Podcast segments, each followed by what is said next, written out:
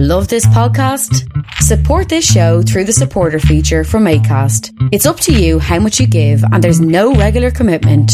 Just hit the link in the show description to support now. I'm Louis Butko. News next at 1 o'clock. Your Niagara Falls by election candidates live in studio on The Jim Fannon Show, which starts now on Newstalk 610 CKTB.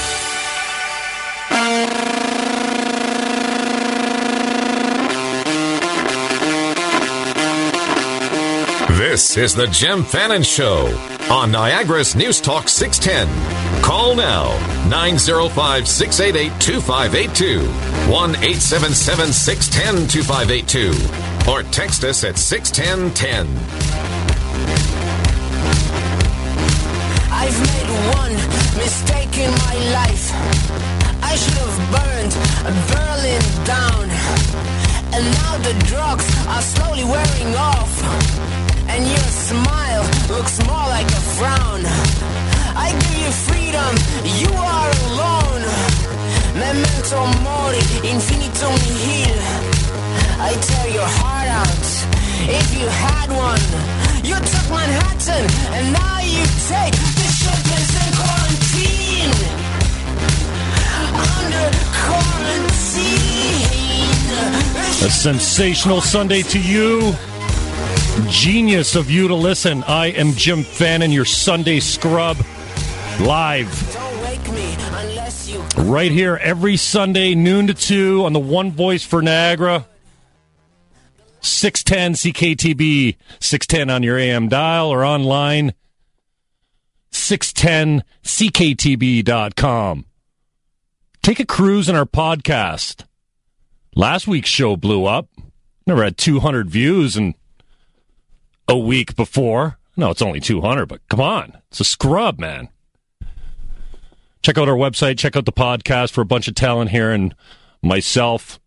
Just cruise over to all shows. Sunday, we've got another great show for you today. Additional ways for you to interact with the Jim Fannon Show. You can chirp us. Twitter, give us some feedback. Continue the conversation out there at 610 CKTB, at Jim Fannon, F A N N O N, Jim Fannon at gmail.com so I get it quickly. You want to send in an email, you have your digits. I prefer the text. It's the fastest, most efficient way to get in. The digits you want to bang into that box of yours are 61010. Get on it. Less of you, more of me and my guests makes for a better show today. Love to take your calls. But we're all going we're going all candidates of the by-election in Niagara Falls today. We've only got we're preempted today, so we're out at 1:30.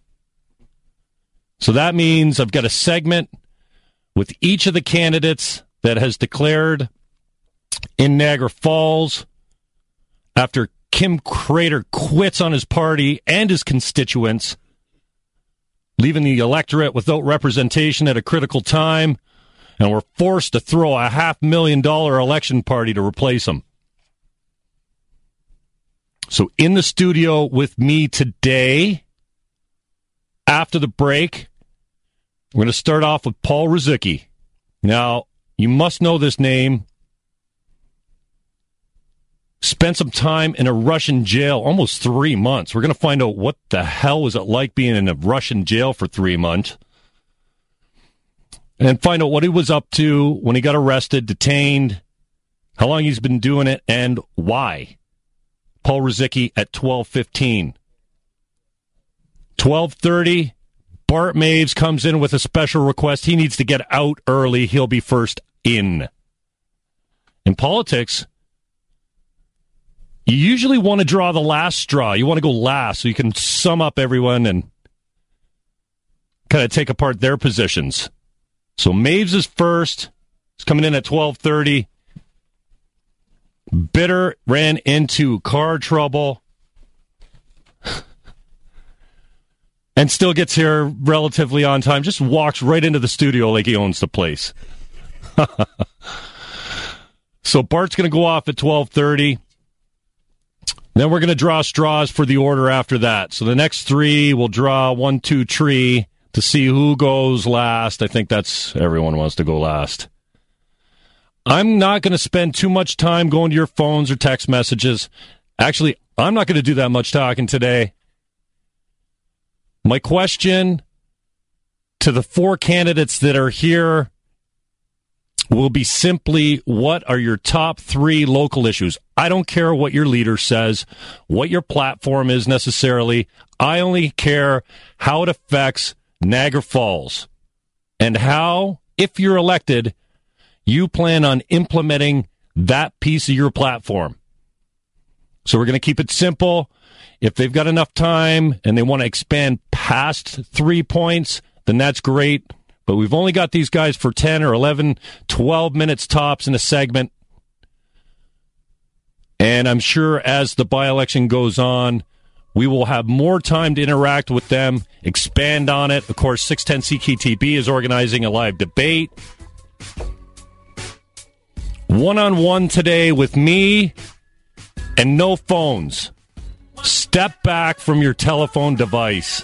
Put your feet up and enjoy the conversation. Next, Paul Ruzycki of Greenpeace, one of the Arctic 30, off this Arctic sunrise. A Greenpeace ship to three months and what do you call it? A gulag? I can't imagine being in jail, period. Forget being in jail in Russia. Up next, Paul Ruzycki's with me. We'll have him for one segment, and then we're going all Niagara Falls politics. This is 610 CKTB.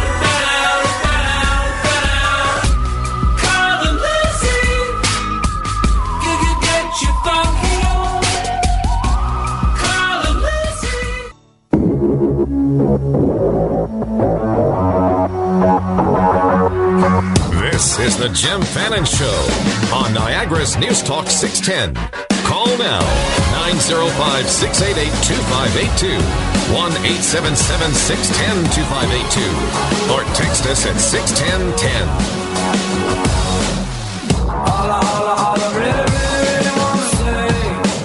Welcome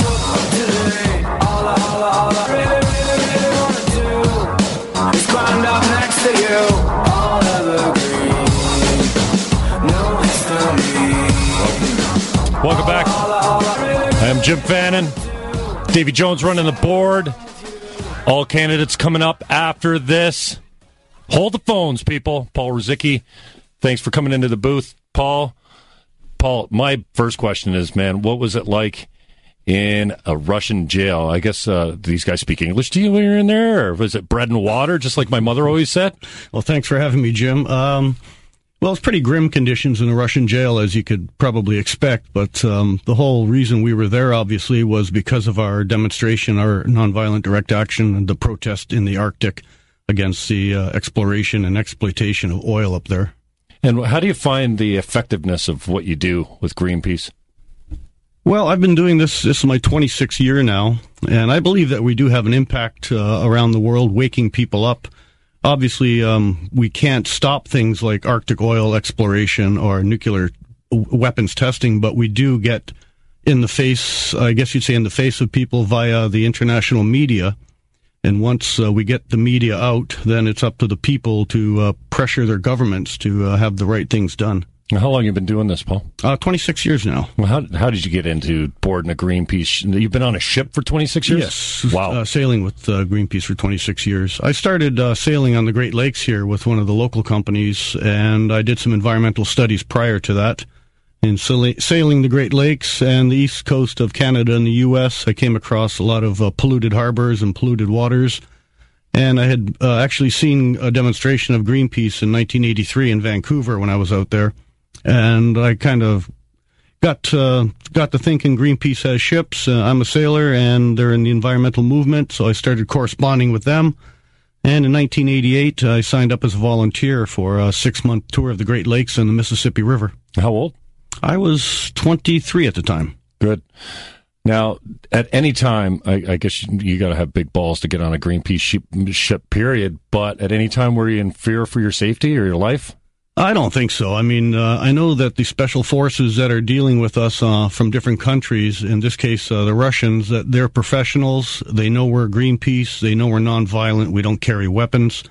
When they came off uh, the helicopter and dropped down the ropes to take control of our ship, they did it very fast and very effectively. We didn't uh, resist them whatsoever. No, we saw they had automatic weapons drawn, pistols in hand. Wow. In still, you're you're just like, oh, oh I'll be all right. yeah, I knew that they were going to take control of the ship. I didn't think that we would go to jail for two months, though. For pirating, uh, which is the strangest yeah. thing. I mean, yeah. you're you're hardly pirates. You're unarmed. You're not you're not boarding other people's ship and stealing their gold type no, of thing. we're doing everything we do. It's, it's nothing is for personal gain. And for one thing, you cannot commit an act of piracy against a stationary object which the uh, the Russian oil rig is considered a stationary ice resistant platform. Right. Now, I heard. Uh, I know you haven't done too much media, so I really appreciate you coming in. I've, we'll have you in again, I promise, when we've got some more time. But I appreciate you uh, giving access to us. I know everyone's chasing you. I haven't done a lot of media since you've been home. Uh, I did hear you're just waiting for the next ship to jump on. Are you taking a break, or is are I'll you done? Taking, or? I'll take a break for a while. Um, the Russian authorities still have the Greenpeace ship Arctic Sunrise in their control in Murmansk. They haven't released it yet, so they've um, they've gone against the International Tribunal of the Law of the Sea. Uh, the order was to release the ship and the crew immediately. That was back in November, I believe. Um, so yeah, the Russians still have our ship. The case is still ongoing against our ship. The uh, 30 Arctic, uh, the Arctic 30 were all released on um, grounds of amnesty. how's your family feel about you jumping on a ship and? Well, I think they're used to it. I've, like I said, I've been doing this for 26 years. Um, they know I get into some difficult situations. Uh, I've never been arrested and detained uh, for two months before, though. So two months. The family media machine kicked in. They really yep. uh, they got the support going locally. I'm still thanking people in Port Colborne when I see them, and yeah, I'm thankful for them for helping me. And tell me about the way our government responded to it and your thoughts on that. Well, the government in Canada, I, I wasn't here, obviously. I don't know what was going on in Canada, but uh, I was told that things are happening behind the scenes. It's all political. The um, the embassy staff from Moscow came to every court hearing I had. They were very supportive, um, genuinely concerned with our well being, myself and my fellow Canadian from Quebec. So I think, yeah, I thank them as well. They were there for uh, everything I needed. They provided uh, my family with the means to get money into the court, uh, into the, the jail system, so I could purchase things if I needed them. Really? Yeah. So you're happy with the way your federal government responded? I'm happy with the way the embassy and the consular staff responded. I have no okay. idea what was going on in Canada behind the scenes. I heard there was a lot of frustration from people, you know, your family mostly saying, "Hey, like Canada's silent on this. We, you know, yeah. help us get Paul back. You know, use your diplomatic channels." I guess that got done then. Well, the embassy staff was very helpful. They helped. They were, you know, writing letters to the Russian authorities, and they also um, helped me get my exit visa in order. They wrote a letter on my behalf to help me uh, assist getting the exit visa in order so I could leave Russia. Now, talk to me about the conditions inside this Russian jail. I mean, are you treated special or are you just like every other prisoner? And is it like a, a maximum security prison? Are you in with some really bad people in there? Uh, it was uh, technically a detention center, so it okay. wasn't a, a prison. All right. It's a pretrial detention center. I don't think we were treated special. I believe that the authorities knew we were very high profile. Okay. Uh, I did share uh, myself for almost two months with a Russian, uh, I'll say a Russian gentleman, a criminal. I don't know exactly what he did. He didn't speak English. I didn't speak Russian, but we had a couple dictionaries and we managed to communicate a bit. How long were you cohabitating with him? I think we were in the same cell for about a month and a half. Wow. Yeah. So, did you manage to strike up some sort? Of, I guess you have to have some sort of relationship if you're live, living in that close of quarters. It's just a small um, cell, I guess. Well, the food was um, not very not very pleasant, I'll say, but Greenpeace was supplying us with care packages every week. So they could get some into yeah. the detention center. Yeah, so we were all sharing with our cellmates. Uh, there was too actually too much food to, to eat that I for myself, so I was just sharing with uh, the cellmate. I think that's an un, unwritten rule in the prisons that you share everything. I, I guess you don't know that pr- from previous experience. It's the first time in jail for you. Yeah, I've been detained a few times, but uh, never for more than a couple days or three days maximum. I think. It was. Tell me a little bit, Paul. I really appreciate your time. Thank you. Tell me a little bit about what you consider your effectiveness of this type of demonstration. For me, and you said as soon as you came in, I'm not political. Yeah. Back in, in the old days when I was a candidate, I used the political system running as a candidate to raise awareness, to Okay. teach people the platform and whatnot. You're, the, you're a whole different ballgame. Although your your entity Greenpeace is very political, it doesn't it doesn't carry a political profile. It's not running an election. So no, we how- don't have a political party. We're well, how do you consider the effectiveness of your type of demonstration? the last one, I think, uh, very it was more effective than we could have ever hoped for or imagined. Uh, once, if we would have just hung a banner, took a photograph, and there was no response from the authorities, I don't think the message would have got out so well. But uh, once we were arrested and detained, the Greenpeace media machine, as I call it, uh, really swung into gear, and the message got out, I believe, to every continent on the planet, and the message is still going out. There's still, uh, I believe, uh, the campaign to save the Arctic. We have over 5 million signatures now. Wow. Paul Ruzycki is my guest, one of the Arctic 30, straight off Arctic Sunrise, and then to a Russian jail for two months. Uh, Paul, thanks again for your time. Tell me a little bit about the actual demonstration that you're participating in. Has there been any changes as far as drilling, where they're drilling? I, I understand this is a brand new platform, yes? Yeah, the platform, I believe, is 10 years in the making. And the day we got amnesty is the day the Russian authorities announced that the, uh, the rig that we were protesting against is actually pumping oil out of the Arctic now. So, I mean, an Arctic, any Arctic or drilling for that matter, uh, where you have a, a, an oil well or an oil platform, that equals a spill eventually, which will affect all the local communities, uh, their traditional ways of life. There's no technology to clean up an oil spill in the waters of the Arctic, on the ice or below the ice. So I believe, and Greenpeace, I think, will back me up on this, that we must make the transition to renewable energies. There's proven viable technology. Clean energy is possible. Other countries are leading the way. I wish Canada would do more instead of pursuing this tar sands, which is just the largest scar on the planet right now. It, it's, I mean, the younger people must realize that it's their future, and do they want to deal with the mess of an oil economy?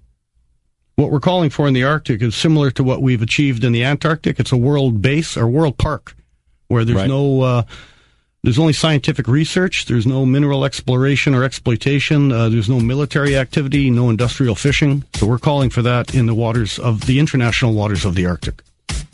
Well, Paul, thank you very much for your time. I'm really happy to have you in. And like I said, when we're not so pressed for time, I hope to have you back in when we can explore this a little bit further. But thank you for your courage and your uh, time and your access. I really appreciate it. Well, thank you for having me, Jim. Paul Ruzycki is my guest. Two months in a Russian jail for demonstrating demonstrating from a ship right around a platform, a Russian platform that's ex, uh, extracting oil from the Arctic waters. The Arctic 30, as he's been known to be a part of. Off the Arctic, Sunrise up next. Bart Maves is out first. He's going to tell you his three priorities for Niagara Falls in the by election. This is 610 CKTB.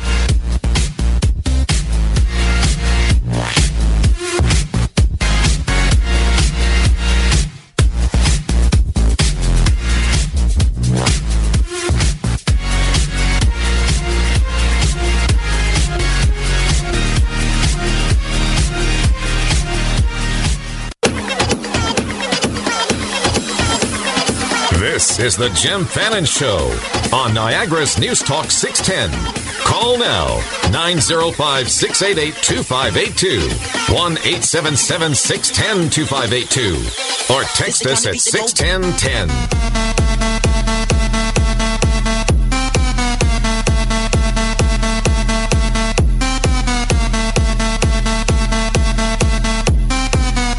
Welcome back. I am Jim Fannon. Although I'm normally tempted to let that bumper run, we got a lot of business to get to today. Bart Maves is next up with me. He's in the booth. Bart, thanks for taking the time. I know you're really busy. Yeah, it's my pleasure to be here, Jim. Tell us a little bit about your three priorities for Niagara Falls. Well, um, I'm, you know, I'll, I'll repeat it uh, over and over again. I've been nominated since January, and I've said it then, and I continue to say it today. My three priorities are quite simply jobs, jobs, and jobs. Okay. Uh, Niagara's uh, got one of the highest unemployment rates in all of Ontario right now. Uh, when you go door to door, uh, it's what everyone is what everyone Sure. on everyone's mind. It's all about the economy, stupid. That's So, what they yeah, we so, all say. Uh, you know, when I was uh, in office before, uh, we went from um, the Bob Rae NDP era of high taxes, high uh, deficits, and uh, the plants closing all over Ontario to uh, one of the, uh, highest growth, economic growth uh, jurisdictions in all of North America for four years. And I think we uh, know how to turn an economy around and start creating jobs, and that's my number one, number two, and number three priority. I'm glad you said that. Turn the economy around because government traditionally, especially provincially and federally, really don't create jobs. I mean, we can obviously bring in policies that give us a good environment for the economy to exist in or for jobs to flourish in. But what's your plan for actually bringing more jobs to Niagara Falls? You're right. The the uh, the, the number one thing for a, a government to do is create the proper business uh, conditions and be welcoming to business. So uh, businesses that are here now will stay and reinvest, um, and and they'll create jobs in that manner. And businesses from outside of Ontario will say, "Hey, that's where I want to be." So there's a lot of things uh, that you need to do.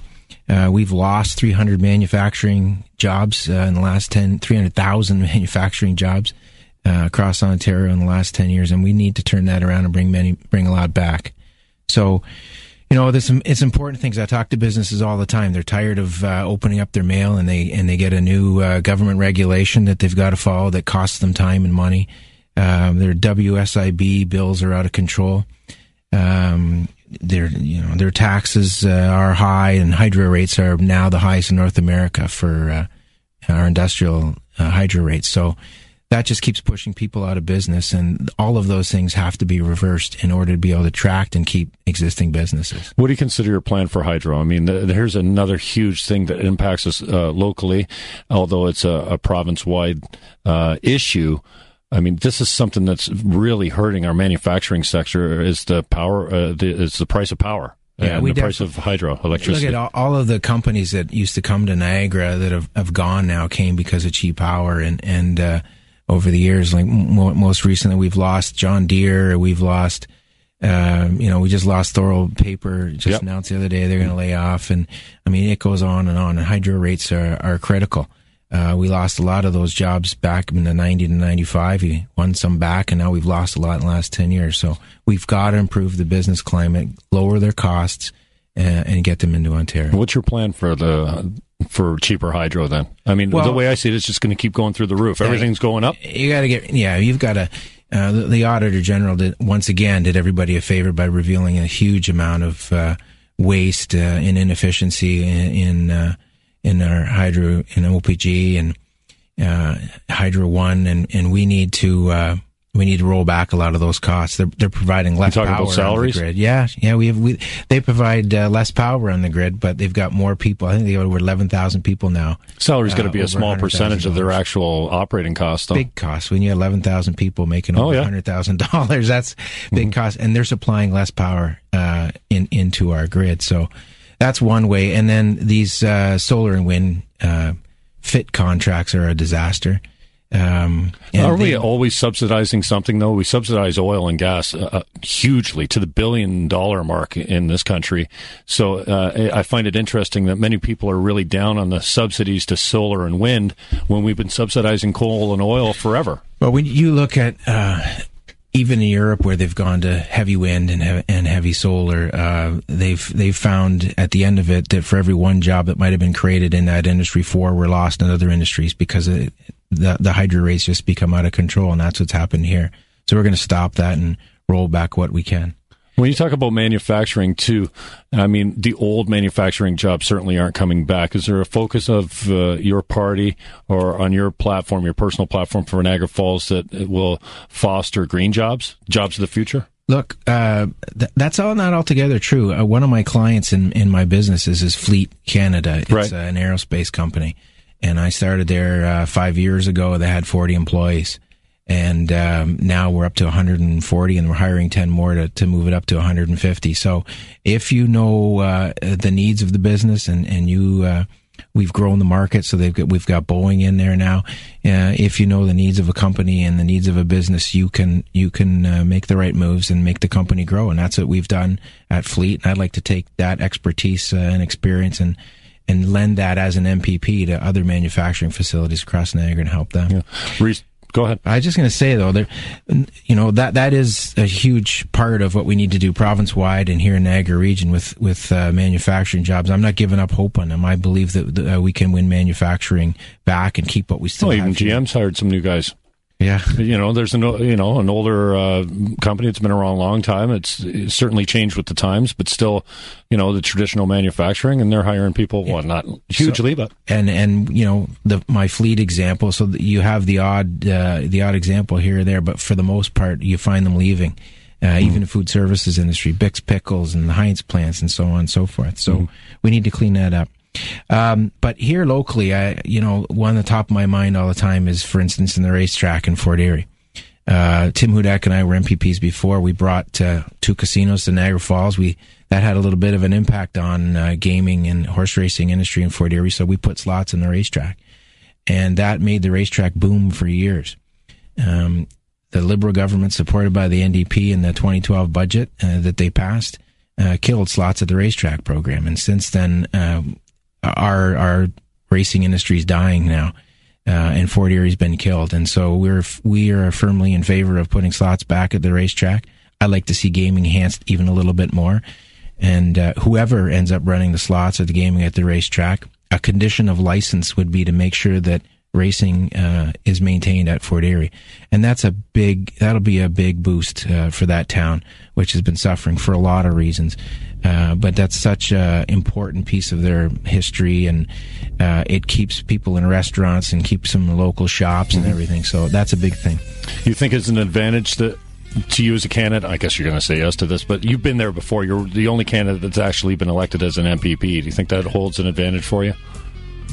Yeah, like I mean, it didn't last time twice against Kim Craitor, but Well- this time around, every election's different. So yeah, every every election is different. They have the different issues and and uh, you know different personalities. Um, but it the experience of having been there, knowing my way around the ministry, I still go back up to uh, Queens Park as a regional councillor, uh, and I can meet with um, current Liberal cabinet ministers that I know from when I was there before. Wow. Uh, I have. You know, friends in the federal government, Jim Flaherty and John Oh, don't Baird say and. Tony Clement. it's not going to help you. That's just it- the if you know these people, you have experience of these people, you can uh, you know you can call on those relationships to help your community. The other couple things I want to mention real quick is and um, we're also opposed to the 29 new casinos that the gaming modernization strategy that the Liberals and EP passed in the 2012 budget Taxing sickness. totally opposed to uh, to building new casinos like that all across Ontario. It'll devastate Niagara uh, casinos. Um, and for a long time, I've been in favor of opening more outlets for the sale of Niagara wine. To me, it's totally crazy that we have a fully integrated uh, industry. They plant the grapes, they grow the grapes, they harvest the grapes, they make the wine, they bottle it, they box it, and then they're not allowed to sell it. Uh, the only place they're allowed to sell it is out of their storefront or uh, you know at an LCBO, and the LCBO can't take all of the wines uh, that are that are made in Ontario and put them on their shelf. So we need more outlets for Niagara wine made by Niagara grapes, uh, and that'll help Niagara on the Lake boom too. Awesome. Thank you, Clark. Bart Maves. Bart Maves, I just want to say, note free. He hasn't got a pen, a paper, a pad, nothing in front of him. He's just, hey, that's a politician for you. Thank you, Bart. And I'm going to go to the kitchen and see who's next because I don't really know. Davy Jones running the board. We need to get out for a quick break and back with more all candidates. See what you want, you, what you,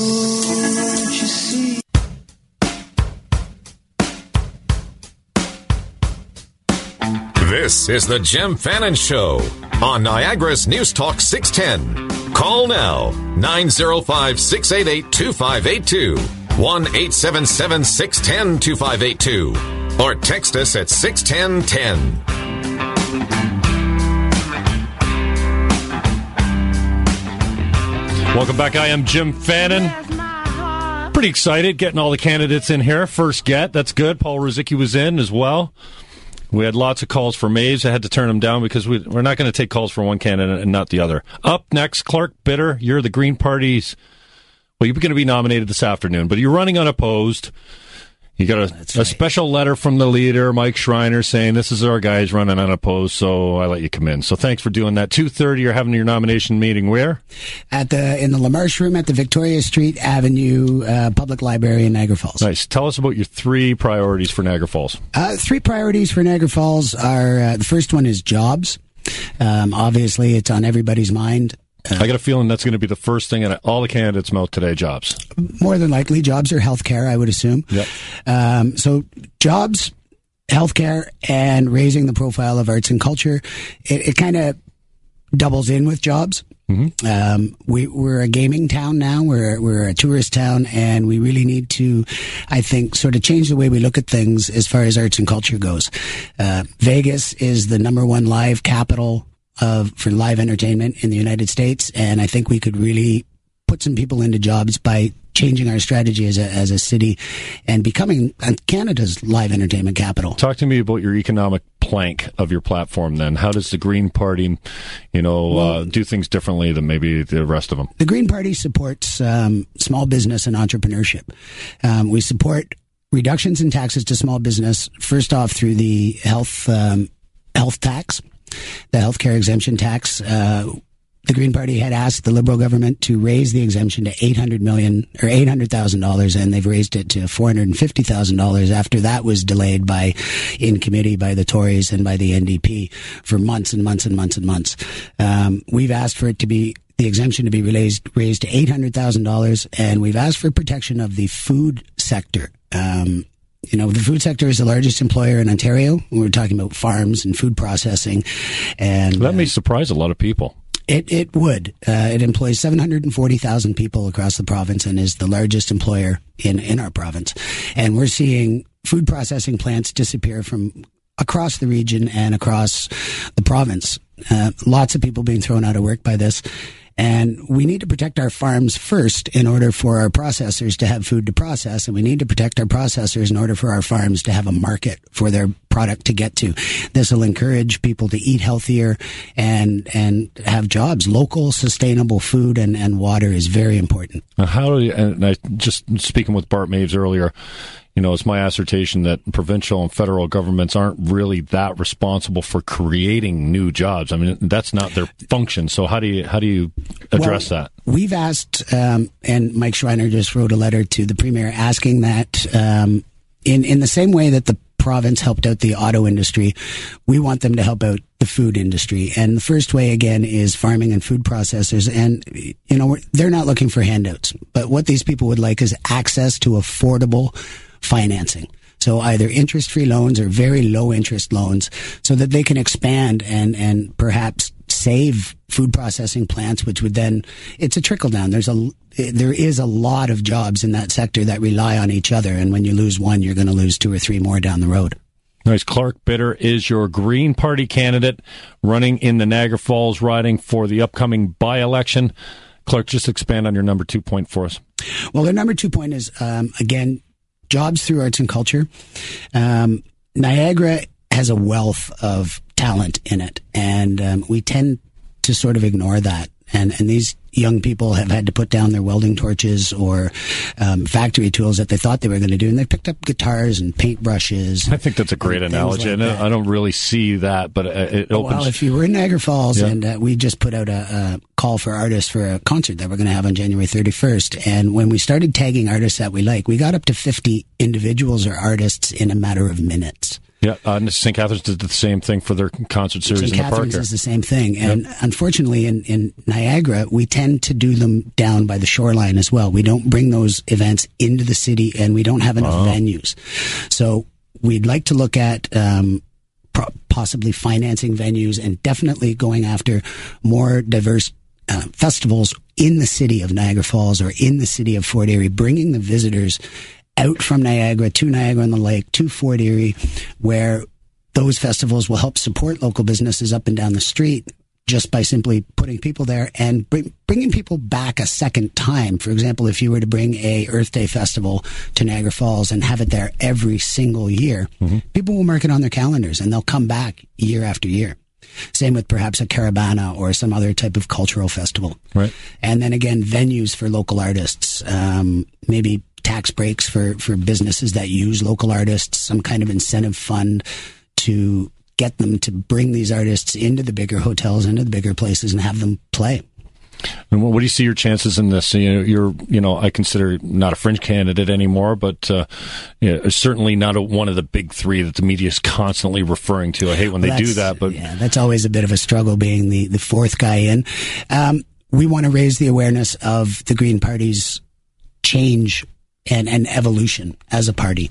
Um, it started out with a grassroots movement. We'll always be a grassroots democratic style party, but we would we've evolved where we've taken a greater look at the economy. Um, it's attracted people more like myself and some some other conservative minded people that and entrepreneurs. And the future really is green entrepreneurship, clean tech jobs, and um, another proposal is to bring these. Uh, eco industrial parks into the Niagara region. We have tons of brownfields, and these parks are self contained, self powered, and through waste and through solar and wind. I mean, no, this is this is. Let me interrupt a little bit. This is a gr- this is well. I think it's a great idea. I don't know how feasible it is, but last time you were in, we had Mike Schreiner in a couple of weeks ago. You came in to compliment the conversation. Talk to me about this eco park. Well, it's being done in several places in Europe and um, and in China, and actually right here in Canada. This is a business community. It is an, an industrial park. So like Okay. you would have a traditional industrial park, but each industry within that park would sort of supply itself off of each other's waste. So water treatment plants on site, energy produ- production site um, is on site, solar on site. Solar is a, is a this technology is is improving every day. In fact, it's probably improved since I got here today, somewhere in the world, and um, it's viable in northern communities now. Minnesota uh, has proven it with um, several examples, and uh, if you go to my Facebook page, you'll find it there. Um, and it's viable here. We're a little south of them. We get enough sun, and these plants can run basically at a at a low or no energy cost, and you have living roofs on them, um, recycling plants on site. All waste is dealt with on site, and they're green. They're very good for attracting emerging markets in that, or emerging companies in that it's it's a great advertising tool to say not only is our product green, but the way we make it is as well. And there's a park just north of Jasper, and Delta, British Columbia has several of them. They keep filling up with people, with companies quickly. These were depressed areas along the Fraser River, for example, that had lost industry. Um, New York State is attracting similar type of investment, and that's our competition right now. New York State is the competition for Ontario, and and you know they've given ten year tax breaks, zero tax if you bring a company there that employs people. Now, my first reaction to an industrial eco park was, how are you going to be able to afford what these guys are making? Because it should be th- the prices will be through the roof on what they're making. You you assert that no, the ac- exact opposite is true. That what they're be what they are There's have a- access to for natural resources, power, and whatnot is actually cheaper. Well, it is. If you're reusing your waste to gain energy for your plant, you're not going to the grid to get it. So there's a bill you don't have. Um, there's a lot of money in garbage. There's a, and garbage is, is the wrong word for it. We used to call it, um, secondary resource. Right. It's something that you can mine. You can go into what you normally throw away and you can utilize it for other uses. You can turn different types of, of waste into fuel that can be used to, to generate electricity or to generate the, the heat required for a furnace. Um, and if you stay away from non-biodegradable products, some of your waste can then be biodegraded and used again, recapture methane, boil it, spin for spin turbines for electricity and then help power your plant from that. It requires several types of these, but they work in conjunction to power your plant completely. Now, the old green stereotype, you certainly don't represent that as far as coming in in a nice suit and all that kind of stuff. What's your background quickly before we get out? Uh, my background is I am a certified Red Seal chef. Um, Oh, really? Yeah, I didn't heard you talking knew about that. being a chef, but I okay. 30 years as a chef, so Wow. I really know a lot of the industry in Niagara and an entrepreneur. I've started uh, a couple of companies, including uh, PNC Compotech um, and Batter Up Fish and Chips on Main Street in a, in a revitalization area. And, um, you know, the struggles around uh, life sometimes make things stop. Uh, and Batter Up closed at the end of November. Um, but we keep trying and, and, and trying to create jobs firsthand, I guess, in, Yep. in Niagara Falls. And um, I've been involved in the environment for a lot of time. We helped establish a steering committee for the Humber River in Toronto that brought back shoreline and brought back natural rehabilitation of uh, fish stocks. And um, I've, I've 2010, I won the Environment Award for uh, the city of Niagara Falls and the top 40 under 40. And uh, I moved here 10 years ago for my son, and now he's gone off to college, and we're still here in the Falls. Nice. Clark Bitter is your Green Party candidate for the riding of Niagara Falls for the by election to replace Kim Craitor. Up next, your Liberal candidate, Joyce Morocco. This is 610 CKTB.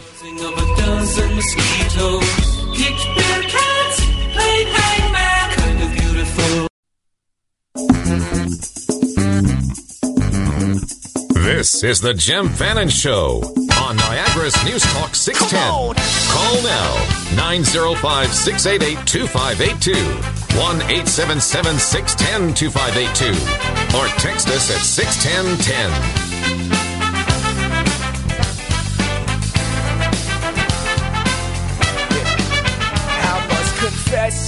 I've been doing it right, so when I close my eyes, I can sleep at night, and I know I've been sleeping well, but there's a part of me that's sleeping still, and I guess I've been holding in, but I've grown over with confidence, and I don't think you're saying my name right, so let me just explain myself. Welcome back. I am Jim Fannon. Joyce Morocco is my next guest and reminds me that, yes, I am the first to get all candidates on the air or in one place. So thank you, Joyce, for coming in. I really appreciate it. I know you're busy. Thank you, Jim. I greatly appreciate being here. Thank you for the opportunity. Yeah, absolutely. Maybe we can get you in again when we've got a little bit more time and we can get some interaction between the four of you folks and maybe more if that turns up. Tell me about your local priorities for Niagara Falls riding. Oh, Jim, it's jobs, healthcare, and pension. Okay. Yeah, and I think that uh, once you uh, focus on one, it all kinds of comes together. Uh, we need to have more jobs in Niagara, and uh, we're working on that. And actually, uh, Friday when the premier was in Niagara, we went to Fort Erie and we met with the racetrack and we met with all the different companies there, Rich's Products, Airbus, uh, and some of the key players around the table in Fort Erie because we wanted to know what was important for them. And the thing is, we don't want to just create jobs. We want to make sure that we're keeping the jobs that we have. And that's very important. And as a city councilor, I've been, you know, kind of in that game since I've been elected back in 303. It was important for us to keep the, the jobs and the companies in our city and try to make sure that they weren't going to go. And I know there's issues and sometimes it's always, it's not always in our control, but we want to try and make sure that we're sitting there and we're trying to tell them that, you know, we're here for you. What is it that uh, you need from us to help you stay here and retain the good, well paying jobs that we need? Now, as a municipal councillor, I think you have a little bit more control over fostering a good environment for jobs to flourish in. What do you see your role as an MPP, specifically in the Niagara Falls riding, of helping foster that same? Again, we don't create jobs as a, provincial government, so what's your what's your take on how we foster an environment that helps jobs stay and flourish? Well, first of all, you know, we, um, in our conversations with some of the uh, factories, they told us that the problem was that they had a problem with skilled laborers in this area and getting them. So, you know, one thing that I know that we've been lobbying for a long time from the government is for a GO train. So we need to get a GO train. that. I have to tell you, the GO train will boost, uh, you know, the, the companies that are looking for skilled laborers will be able to secure those people and getting them the transportation to get down here. It'll increase the, the tourism sector by bringing more people down and experience all the great things that we have in the Niagara region. And, it, you know, transportation is key. So, I mean, we can get them down here, but we're also working. So, as a city council, we've been working too uh, also on our inner, inner infrastructure as well as the transportation uh, throughout our regions and connecting our cities. So that's been important, and I'm glad to say that uh, our Liberal government has invested, you know, thousands and thousands of dollars, millions of dollars uh, towards infrastructure and transportation. And I want to make sure that we keep working with the government and make sure that happens. So you know what I keep saying? We've got the tracks. Give us the train.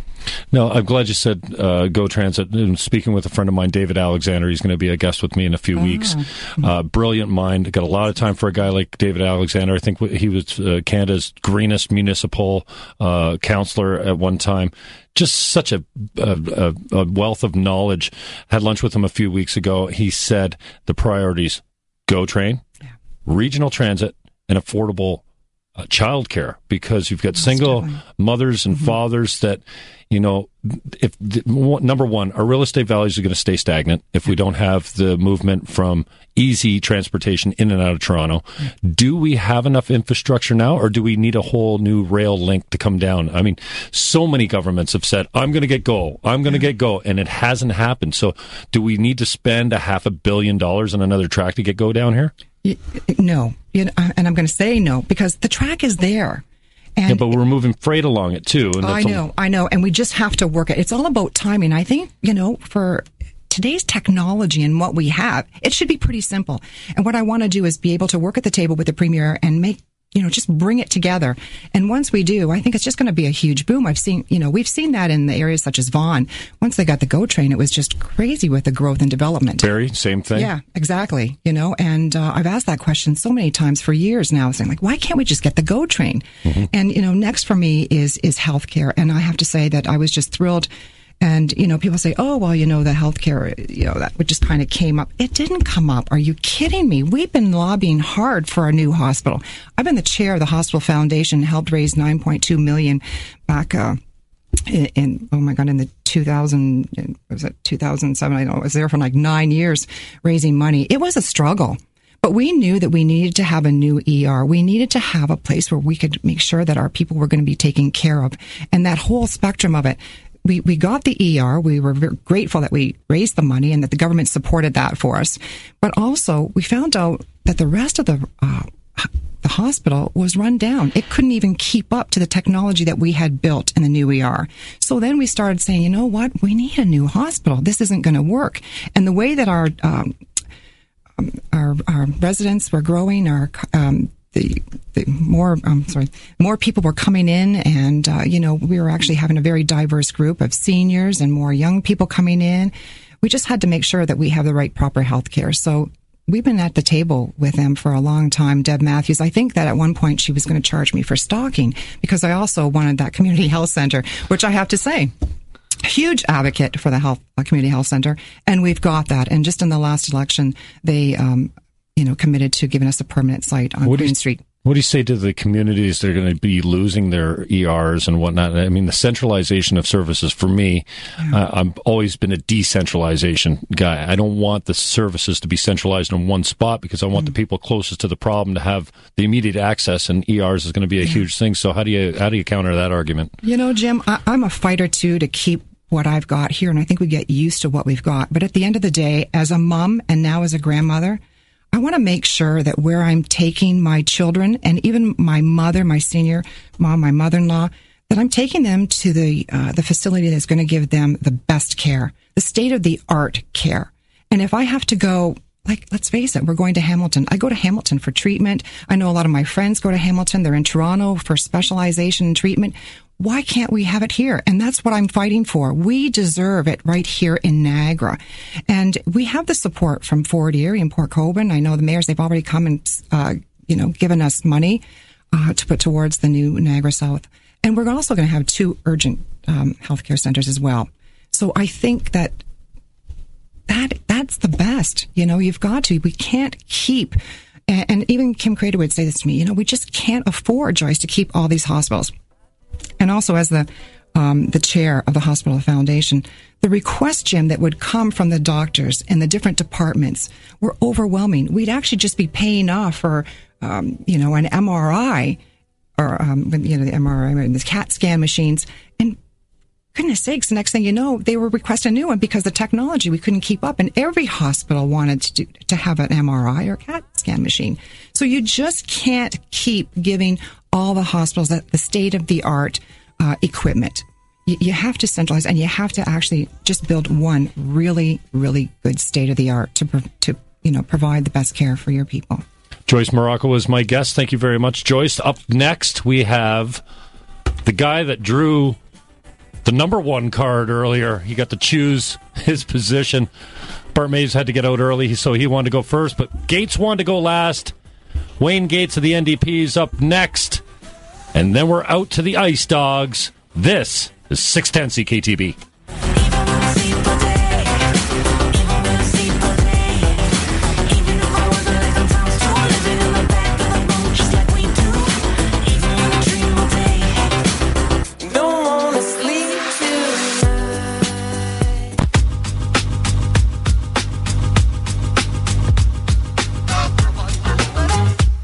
This is the Jim Fannon Show on Niagara's News Talk 610. Call now 905 688 2582 1 877 610 2582 or text us at 61010.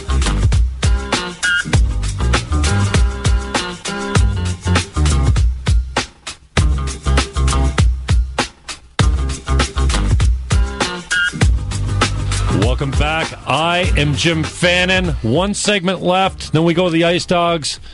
Gates pulled the number one card and picked to go last. Maves wanted to go first, and that's fine. He had a funeral to get to. So Wayne Gates is your NDP candidate. Wayne, thanks for taking the time. I really appreciate it. Thanks for having me. Uh, I just want to start before we get into our priorities. Uh, yesterday was our nomination meeting. I just want to thank everybody. We had a packed house, uh, unanimously supporting me as the NDP candidate. It's my first opportunity. I'm going to get a lot of opportunities to talk on the radio, but I want to say thanks, thanks, thanks for giving me the opportunity to do this. Absolutely. And I appreciate your time coming in. Talk to us about your three local priorities for Niagara Falls. Well, you know, I've uh, I've had the opportunity. When you go last, you get the opportunity to uh, to listen, and, and without a doubt, the number one issue is jobs, jobs, jobs. Uh, you cannot have a publicly funded healthcare system. You cannot have a publicly funded education system if people aren't at work. And we've got some real issues in Niagara.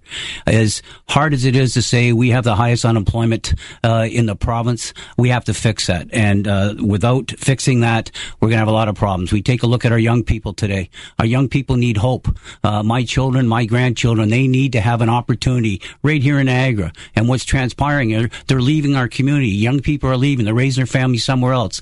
The dinner that we normally have on a Sunday Sunday afternoon, which I do quite regularly on Sunday afternoon, they're not there anymore. So we have to find a way to create jobs. And I think there's no better way to start in this particular riding than to commit to opening up the racetrack in Fort Erie. There's a thousand jobs there, Jim. A thousand jobs that we can do tomorrow. Uh, I don't care if it's a by-election. Go to that community, protect that community and say, you know what? We're going to reopen the racetrack. We're going to reopen that slot so they can su- subsidize and pay for, help pay for that racetrack. A thousand jobs, 700 indirect direct jobs, 300 indirect jobs could happen tomorrow. Let's get that done. It's a year of the horse. How's that sound? Yeah. It's a year of the horse. It, it- they could have festival racing there. They could do whatever they have to, but we've got to do that. That's a thousand jobs we could have right here in Niagara tomorrow. If you take a look at some of the other policies of the other pa- parties, uh, you got to create jobs. You got to make it the, and I've, I've listened to some of your questions, but the reality is what's going on today is they're having corporate tax cuts, corporate tax cuts, tor- corporate tax cuts. Well, none of those corporate tax cuts are tied to job creation or training for young people. I was at a printing company yesterday, uh, prior to going to my thing. I was talking to the owner. And he's the one that's telling me corporate tax cuts haven't done anything for my business. I would love to be able to hire young people. And under our policy, that's what we're saying. You give small businesses credit, tax credits. You hire young people. You, you get their training. It's a way to create jobs. Corporate tax cuts doesn't do it, hasn't done it. They've been doing it for what, eight, nine, ten years now? At both levels of government, it's not working. Uh, let's find a way to get them back in. I'll give you another example. And I think it's important to have examples. Uh, you take a look at Spencer. ARL. It's in Niagara Falls. You know, when people talk about manufacturing, oh, manufacturing's uh, dying. It's never going to happen. You already raised. They've already, they're hiring in General Motors again. Spencer was a new manufacturer that opened up in Niagara Falls, and and and it was with City Council. It was with a lot of people that we sat down and said, okay, how can we help you? And what happened is Spencer started with 11 employees. Today they're at 200 a manufacturing facility right in Niagara Falls now is at 200 jobs. So there's ways to create jobs in Niagara right here. Uh, so that's uh, one of the big ones for me: jobs, jobs, jobs. Now, talk to me a little bit more about the racetrack. Do you see the racetrack existing as it used to, or there's been some talk and some articles in the local uh, newspapers about repurposing it? Uh, about coming out with something other than just a racetrack, making an equine facility or showing or what have you. Do you see it existing as it is now, or do you think it should be repurposed? Listen, I, I think that's a decision that should be made collectively. Uh, if I if I'm elected as an MP, sit down with the, the town of Fort Erie, sit down with Jim, uh, who is the CEO down there, who's running that. Sit down with the race people that know the business. Well, how about the owner? And you the have owner. the owner in too. Well, and, but we have we have to sit down with them and say, okay, how do we make sure that we have a secure racetrack? Not for not for this year, for three years, five years down the road, because horse people have to breed horses. They have to know that they have a secure racetrack down there. So what we have to do is get first get a commitment that it's going to be there for three to five years, and then go to the people that know the business the best and say, okay, what do we need to do to grow the business? I think the slots coming back in Niagara Falls certainly is going to create more jobs. It's going to absolutely bring more money into the racetrack industry. So there's a good way to do it with uh, Fort Erie. And while I'm on that, uh, because that's actually my third priority, is it's not just about the Fort Erie racetrack. What has to happen for the community of Fort Erie to to survive and to have people want to go and invest in Fort Erie, you have to send a message that it's open for business. And by closing uh, manufacturing facilities, by closing the racetrack, what message is that sending to to companies that want or small business owners that want to come into Fort Erie. So I think it's that important that we have to. And I'm I'm I'm challenging. Uh, I'd be happy if they do it during the uh, by-election. It doesn't bother me. Let's put families. These are real families, real people, real children that need their parents to have good jobs, and we have an opportunity to create a thousand tomorrow. Let's get it done. Wayne Gates is my guest. He's representing the NDP in the Niagara Falls riding, the by election that's coming up. The writ has been dropped. The candidates mostly are nominated. Uh, Wayne, touch on number two for me. I think we talked about one and three. Absolutely. Number two is healthcare, uh, with, without a doubt in the Niagara region. And I want before before we get loaded here, uh, sick care. I didn't bring this up with the other candidates, but it's really sick care. I haven't heard anyone talk, including the Green Party, about prevention of sickness. Is your party talking about? I mean, Tommy Douglas, one of the godfathers of uh, uh, Medicare, if you want to call it, or sick care in Canada, he had two priorities: one, universal access and universal care, but the other one we completely thought uh, forgot about. That's prevention of illness. What your thoughts on that locally? Well, uh, I, I'll, I'll, I'll tell you the truth. I haven't, I haven't given that a lot of thought on the prevention because the cuts to healthcare in the Niagara region has been so, so fast and so drastic that we're, we're trying to fight with for what we have. And when you take a look at healthcare here in Niagara, I want to be very clear. I'm 100% behind the Niagara Falls Hospital. I haven't just showed up at the by-election. I've been fighting for healthcare for the last six, seven years. When they were closing Douglas Memorial, uh, with the yellow shirts, I was standing shoulder to shoulder with the yellow shirts down there fighting for healthcare for everybody, for every community in Niagara. Uh, when I, when I met with the uh, yellow shirts and we went to Queens Park. I went to Queens Park with them. I met with Sue Matthews. I've met with people and said, what are you doing to healthcare in Niagara? Uh, when you take a look at what happened in Niagara Falls, where people had the C. diff, where we had people in the Niagara region dying because of the cuts to the cleaning service and, and the other reasons. We raised the issues to say, you know, what are we doing with healthcare? People should be going to the hospital to get better. That's why you go to the hospital. I Now, don't you know say you're in favor of there. the the hospital, but you're Absolutely. not in favor of the way the proposal is to be, uh, to build this with three P. Listen, the way the way the way we should do, uh, they have just put twenty six point two uh, again during the by election into the planning of it. Let's sit down. Let's take a look at all our options around healthcare and what we can do. I can give you an example in Peterborough where they built a publicly funded, publicly delivered hospital that cost just over three hundred million dollars. You think that's an option here? You think we can build well, it with you know what? We got to have public that, funds? We we have to do that. With, we have to have dialogue. You talked about Tommy Douglas. Publicly funded, public delivered, affordable for everybody. Right. You know, you shouldn't have to have a credit card to get health care in this country. Mm-hmm. We don't want to go down that road. So on, on the new hospital, we should have all those debates. And I want to finish my story about Peterborough. Peterborough was a $300 million.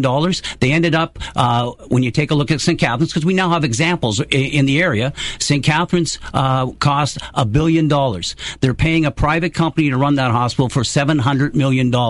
And they're getting part of the parking. Uh, don't get me started on parking, because I believe, honest to God, I believe, uh, it, parking should be free at hospitals. You know, yeah, in most cases, people are going to a hospital or going to see a sick one. Uh, they usually go there, may see them in the afternoon, go home for a couple hours and come back. And they got to pay parking twice in the day. Uh, some, most are seniors, uh, some are on fixed income. They really can't afford the parking, but they're, they're they have to park. If they're going to have a hospital and they got to go to the hospital from Welland, they got to go from Port Colborne. the worst part is they're come there. contracting it out to private guys. They're taking their money out of the province and country mostly. Well, you know, so it's not it's not like it's going to It's towards go- general it- coffers. it's not going to health care, and, and I believe that's an issue. We should not be charging for parking uh, on the backs of people that are sick and have to go to that hospital to go see a loved one. We should be going to be able to go see the loved one, not pay for parking, and spend quality time. Because you know what? When you're in the hospital, you've been in the hospital, I've been in the hospital. You look forward to seeing people to come and talk to you. In most cases, you want to see somebody come and talk to you and, and brighten up your day uh, while you're sick. So I, I believe we shouldn't have uh, the parking. So we got lots of issues here in Niagara. Uh, we've got jobs, and I, I believe we have to find a way to find jobs for young people, for our kids and our grandkids. And I believe we can do that with with taking a look at dar- targeted tax cuts. Business owners are telling me that's the way to go. You take a look at, uh, and I got one other issue that I certainly want to get on because it's all- it all runs together. Jobs, you get jobs, you end up with publicly funded healthcare, publicly funded schools. Well, we got an issue in Niagara Lake uh, with uh, Parliament Oak School uh, that they're looking at closing. Yet last week uh, they last week, maybe a week, maybe 10 days ago, they mentioned that they're going to spend $4 million into training teachers to teach, uh, get extra training in math. Well, when you take a look at Parliament Oak Community School, the heart of the community, just like healthcare is, the heart of the community in in the old town, the the children there uh, in grade threes and grade six are above the pro- provincial average. What happens there? They're already above the provincial average. I believe there's some reasons for that. Right? It's a it's more of a community school. The parents are more involved with the school. It's a heartbeat of the community. The other one I wanted, and I'm not going to have time. I can tell the music's playing. we have to support our local farmers. I encourage everybody to go out there and buy local. Wayne Gates is my guest. Thank you to all the candidates. Right now, we're going to your Ice Dogs. I think they're in North Bay. It's probably about as cold as it is here. I am your Sunday scrub. The text messages was down all day today. It's just back up, so I apologize for that and not taking your calls. As the by election gets deeper, I promise to have these guys in. I hemp you. I'm out.